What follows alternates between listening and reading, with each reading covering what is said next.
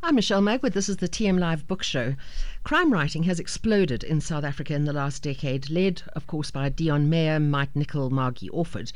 And then in 2001, a new writer came onto the scene, and this was something new entirely. Amanda Coetzee hails from London, but she's married to a South African, and she now lives in Rustenburg, where she's the deputy headmistress of a large school. Her excellent first thriller, Bad Blood, burst onto the shelves and established her immediately as a talented new writer. She's since written three more books, and the latest, called One Shot, is in store now. Amanda's in Johannesburg this week for the Bloody Book Week, and we have her here on the line now. Hi, Amanda. Hi, Michelle. How are you? Good. Thanks for talking to us. You have a very busy schedule today, I see. Indeed, but I'm still managing to find time to eat, thank goodness. Ah, good. Well, I won't keep you away from, from your lunch. Amanda, I want to go right back to the very first novel, which was um, titled Bad Blood. I absolutely loved it. Now, you um, you were a finalist in the Citizen Prize with it, weren't you? That's correct. I had two entries in the top 10, um, and what it required to actually win was the the public had to vote for you. So although I didn't win the prize, I was very fortunate enough to get Pan Macmillan's attention. And afterwards, they asked for a synopsis, and um, they they were sort of dithering whether to publish Turning Point, which was a, a South African um, protagonist and detective series, or whether to go for the English one. And in the end, they offered me a contract for Bad Blood and for Badger or DI Harry O'Connor. Right now, Harry O'Connor, our Badger, I think he's one of the most unusual, attractive, winning detectives to come along in a long time. Tell us more about him. Yeah, I think you've summed it up. He really is. I think he's unusual, but he has got a, a, a, very attractive quality about it. And I think it's his toughness coupled with his vulnerability. He's an interesting guy with lots of issues that don't get in the way of him being an effective policeman. If, you know, most of the time. But, um, you know, he's physically very arresting. He's got lots of tattoos. He's got dark hair and blue eyes. But it's his inner turmoil and torment that makes him, I think, a very interesting character to read about. I was intrigued by his gypsy heritage. What sort of research did you do into um, that community for the book? Well, quite a lot. There's a lot on the internet, but they are a very, very secretive community. So in the end, I was sort of relying on people. My dad had grown up on the farms and he'd worked with them. He was very surprised that I'd understood the word cant, which is the the word that they use for their language. And during the research, I also found out from my aunt that we had um, Romany blood in our own bloodline as well. So then we got lots of sort of inside information. And but you know, there's a lot of interest on the travellers because they're a community that's managed to still say stay outside mainstream society, and that's becoming increasingly difficult to do in a country like England. I think it's a pity um, because of that ghastly TV series, Big Fat Gypsy Wedding, which I think shows um, the travellers in a bad light, don't you think? I really do. I think it just, it you know, it's a, it's a mockery of them and it makes fun of them. And I think it's really sad that they don't see that they're being made fun of. They're being exploited horribly. And um, but I never really came across that phenomena when I was researching them. And I think that's to do with the the, the travellers that are settled, that have sort of moved away from the travelling community itself, where they because it's very seasonal. You know, they go to horse shows, they do, you know, they work with the farming seasons. But these travellers are sort of settled in housing estates, and I think they've tried to make some of the glamour and the beauty of their life around these, you know, very traditional events and important events in a woman's life. You know, the, the traveller children, they often drop out of school by the age of 12 uh, the girls specifically, the boys even younger. So um, a lot of them are illiterate. A lot, of, a lot of them don't have anything except for this big marriage, the communion that mm. comes first and then the marriage. So it's a massive cultural reference, but whether it's marked in that particular way through the majority of the Irish travelling community, I don't really think it is. No. Years ago, I found in a second-hand bookshop a huge fat book called um, A Dictionary of Gypsy Law, um, which I occasionally dip in and out of. It really is an, a fascinating culture. Um, the true gypsies, who I believe actually um, started in India um, centuries ago. That was the roots of the of the Romanis or gypsies. That's true. India or Egypt, there seems to be some sort of argument about that and where the roots of the language. They seem to be dis- discussing it in terms of a, the language root rather than the, I think, the, the, the dark colour, obviously, as well. But um, yeah, definitely. They come from, they travelled across and have sort of established themselves in every single community in the world, but also outside of the community. So they've really managed to hold on to their own laws and the way that they hold in, in Redemption Song, there's a lot more about them. They've got that cliff, which is the court that they have. And, you know, it's it's those blood feuds can go on for hundreds of years, mm. and it's not just about you know killing the person that was responsible. It's about sort of killing everybody that might be responsible in that family. Yep. So you know they can be brutal, but on the other hand, they've got this purity about them, yeah. which you just don't see very often anymore. No, no. Right. Well, let's jump. Um, let's jump forward, Amanda, to One Shot, um, which is your latest book starring Badger. What's happening there? Okay, Badger's meet met his match perhaps in the form of a sniper, is an ex-military um, army sniper who left the forces disgruntled with an operation that went wrong where he was forced to shoot his spotter. And um, he's now lead, leading a very, very quiet life. But there's something simmering away in him. And there's a, a, a scene where he eventually, he, he sort of makes a decision to take justice into his own hands. And that then puts him on the on route to a, a con- confrontation with Badger. And between the two of them, they're trying to work out what justice is, I think. Mm. Um, and really, for both of them, it's about removing the people that don't deserve to live. And I think Badger's got that idea as well, that, you know, he's got the right to make the decision about whether people are right or wrong or good or bad. And Tom, of course, takes it one step further and he'll make that dis- decision. Then he'll dispatch you if he doesn't like you or what you're doing. No. Now, you, um, for the first time, you bring Badger to South Africa. Is that in response to readers asking you to or publishers? Uh, there was a lot of talk about why Badger had never come to South Africa or why I chose not to write about South Africa living in South Africa for 16 years. And I think it was, I was a little bit fearful about it because when I write about England, it's almost an instinctive thing. I feel it rather than know it. I remember places and there's a, you know, just that sort of tapping into the memories that when you grew up, I don't have to see it to write it. And I was worried that I wouldn't have the same ability about South Africa. And plus, it's a difficult country to write about. You know, there are lots of political issues, crime very rarely, you know, is basic enough to keep. I mean, it's very difficult to write a crime novel that can rival the crime that takes place in the country. So I think for those issues, I've been avoiding it, and then I decided not to be scared anymore and just to try it. Mm. And um, and it felt right when I did it. You know, there, there definitely is that sense of wonder and sometimes horror when I consider South Africa. I mean, I won't lie about it. So, you know, I, but I think I hope that I did it in a respectful way because the country has been my home for 16 years. You know, my husband I found here, my son was born here, so it's it's incredibly important to me. And I think it was time for me as a writer to just dip my toes into it and say, you know, can I do this? And hopefully I did. Yes, you did, and and you also bring a um, you know a very fresh eye to the situation, um, simply because of your of your situation. But I mean, we're talking about age-old feuds now. Um, in your book, um, some very convincing bad Eastern European people. Tell me about your research on them. Yeah, that's that. I deliberately chose them because well, this was before Taken had come out with Liam Neeson, and everybody now sort of like categorizes them as like having too much gold jewelry and black leather jackets. But hmm. before that, you know, you sort of had to really research quite deeply to find these gangsters. And one of the reasons I was attracted to that kind of criminal was because so little was known about them. You couldn't really get it wrong. I know very few people that have been to Albania, so I was hoping that I would be able to write about it effectively without having to draw on too much detail. I mean, if you're writing about a city like London, you know, three quarters of the world have probably been there at some time or another or been exposed to an image of it. But Albania is very dark and very different, and the kind of people that live there are too. So mm. um, there was lots of, you know, looking at images of people looking at family trees, looking at the way that they dressed, looking at pictures on YouTube, and then just Google as well, and sort of seeing them in their natural environment. And you know, there was some wonderful stuff of Tallinn Square where you actually saw people walking around in the old-fashioned clothes that they were wearing, and then you know this sort of like hoodlum would walk up, but also showing respect to some of the old ladies. So it was an interesting view, but I think it's a snapshot rather than a really definitive investigation into that type of person and criminal in, in Albania. Of course, yes. You know, you just have to give us an idea to sort of to um, set uh, the character in our minds. Your, your books seem to be evolving as they as they must. You know, in any good writer, your um, your books are evolving. Bad Blood, um, the original was more, I'd think, more of a mystery. Um, you know, with the with those dead children. Um, but Bad Blood, um, sorry, One Shot, um, it's actually quite violent. Um, are you worried about how you handle violence that it doesn't become too cartoonish? Yeah, that's an interesting point, and I, I, sort of asked myself that question as well about the violence. But I think in this one, in one shot, the idea for me is that it's not the violence that's shocking; it's the mentality behind the violence that's shocking itself. So, I mean, he never dispatches anybody other than shooting them. Mm. You know, there's no sort of like gruesome tying people up or murdering them or things like that. It really is just a sense of this clinical precision in dispatching, almost mathematical precision in dispatching death.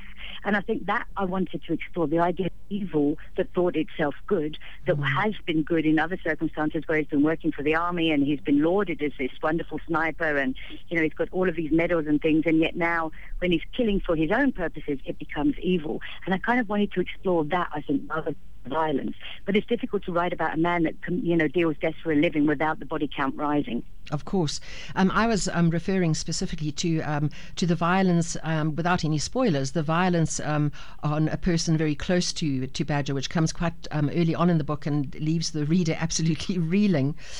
Um, Amanda. Oh, I see. Yeah.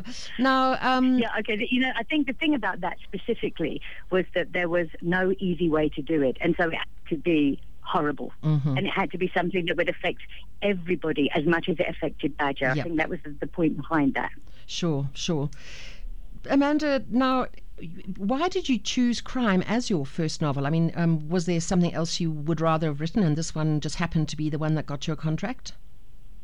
No, I think I've always loved reading crime, and so you know, I think you start with what you know and what you're good at, and the the, the most exposure I've got of reading books is that of crime. I've everybody sort of from, you know, the Swedish Nordic ones to Icelandic ones to, you know, the ones that are set in Botswana. I, am a voracious reader when it comes to crime. And it's that's what I love about it, the fact that it doesn't matter whether you're rich or poor or whichever country you come from, there are people that don't choose to follow the rules. And what's interesting for me is where do these people come from? What makes them make the decisions that they do and how it affects everybody differently. So it was always going to be crime, I think. I definitely with other genres and um, but I think I found my authentic voice in crime, and I think it's because I had that story that I wanted to explore. And Badger came before the story. Mm-hmm. I sort of fell in love with him before I managed to find the story around him. I had this idea of a man who'd been abandoned, and it was this idea of identity. How do you grow into the man that you're supposed to be when you don't know where you come from and you don't know where you fit in, and what is identity? Is it, you know, the one that's put on us by society, or do we somehow have to create ourselves. And it was that question, and then a man that would hide behind the law in some respects to mm. be able to find the order that he can't find in his own personal life. Yes, and I think in this genre, um, it's all about masculinity as well, isn't it? Why do you think that? Um, why do you think that there's such an appetite um, for crime and thrillers? I mean, there's some who say that they're the folk tales of our age. You know, the stories that we tell around the fire to scare ourselves. Um, why do you think that um, there's such an appetite? I mean, any bestseller list in the world is full of of uh, thrillers. I think it's because we're surrounded by it in the news and we need to make sense of it. You know, when you turn on the television and you see something completely random and senseless and you sort of like switch the TV off and you're in shock, you want to know if you could, you'd want to be able to ask that question: Why did that happen? Who did that person think he was? What what came together? What series of events came together to make him make that decision or her? You know, sometimes we get shocking things like you know the little boy who raped his sister and then murdered his parents. We can't make sense of it. So crime, I think, is a way for society to try and make sense of it subconsciously. As a writer, it, you're sort of in the position of being the victim, the detective, the murderer, all at once, and there's a level of control that you gain over it. But I think we have to make sense of the violence that is in all of us. And we are surrounded by it, unfortunately, through the news, the media, all the time. And this is a, a creative outlet, a fantasy outlet, where mm. we try and make it make sense. I do think it does have a deep psychological, a deeper psychological meaning for us than just pure entertainment.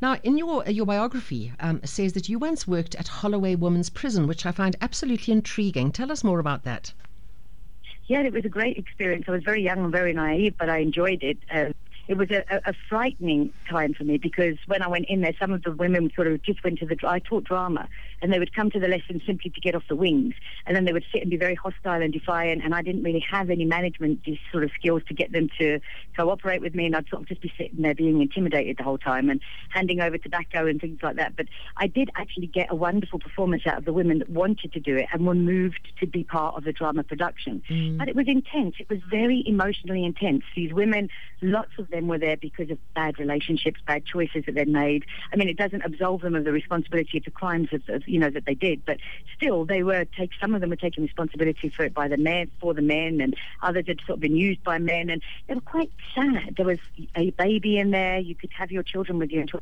six months old, and then they were taken out and put into sort of care. So, you know, most of our drama classes had a woman with a baby, and then people would sort of take it in turns to pick her up and jostle her around. And there was a fight where we had to lift the pushchair up out of the way at one. And, you know, but it, it taught me a lot about the human condition. The, the, the best of it and the worst of it, I think. You know, the way those women reacted to each other, but also the way that they tried to manipulate me. There's something very humbling in realizing that, you know, you're, you, I was a resource to them. Mm-hmm. I was going to change lives, and they just wanted tobacco. Oh, right. But still, I think fantastic material for the future writer that you became. Definitely. And, you know, it's those shades of people that you meet all the time that flop, sort of like find their way into your work. And very rarely sort of overtly. I mean, I've never taken a person that I've met and recreated them in fiction. But all the time, those people that I've met in those different environments. I mean, I worked in a Jewish old age home. I worked in the East End for uh, a group that was suffering from mental illness, and we did a, a gender role play in there, and it was terrible because I'd only found out afterwards that one of the men had attacked his wife, and here I am saying, okay, you all try and be women, and you all try and be men, and let's explore that. And mm. it was, you know, afterwards I sort of thought I walked out of there by the grace of God with my, you know, my life intact, really. But afterwards, I've gone back to that so many times and considered his reaction, uh-huh. and and I think shades of that very often just appear in the writing. Mm, they must do. They must do. Now, um, Amanda, you teach English, I think, up to matric level. Which book do. do you which book do you love teaching?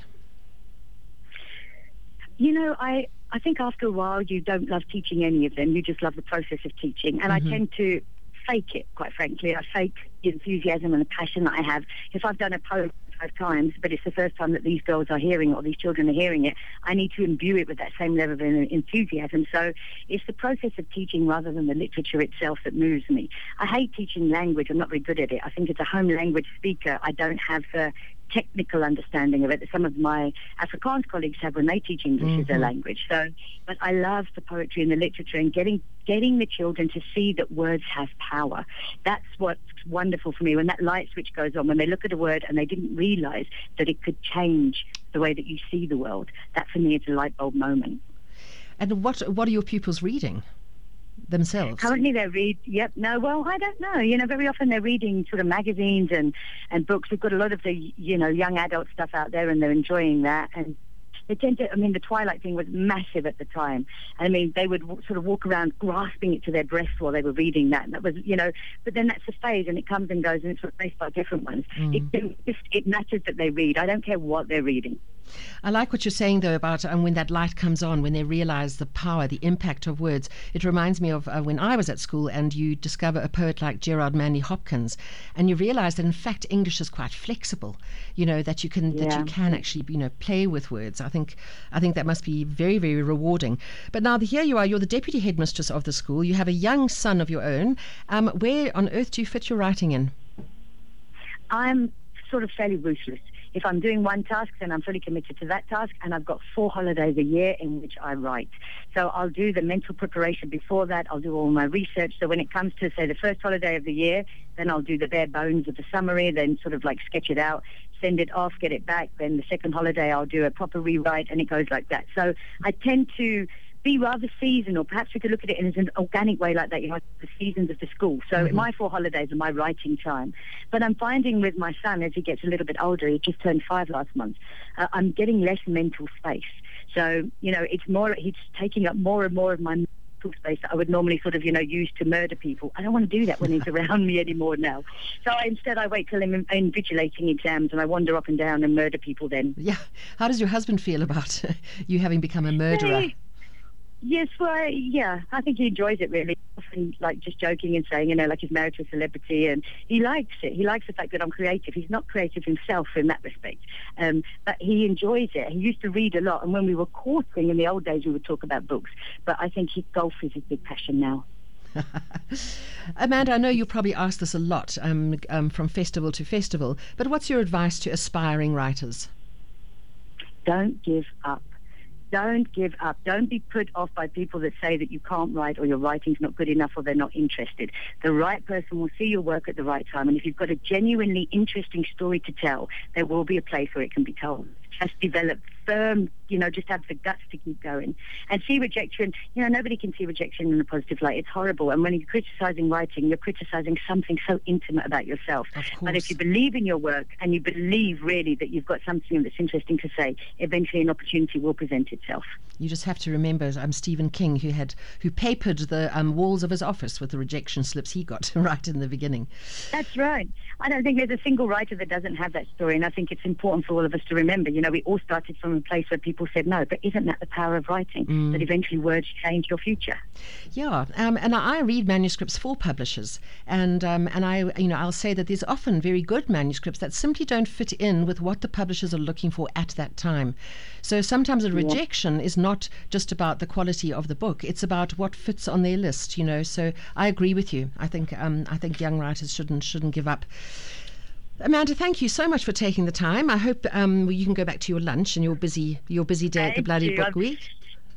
Yes, I'm salivating at the chocolate dessert that's staring in front of me. But thank you for taking my mind off it for a moment or two. And, uh, and thank you for the opportunity to talk on the show. Good, thank you. That's Amanda Coetzee, and we're chatting about her new book called One Shot, and that's published by Macmillan. And she's appearing at the Bloody Book Week over the next few days. Have a look at the website to see where she's appearing. Right, I'll be back with the TM Live Book Show after the break.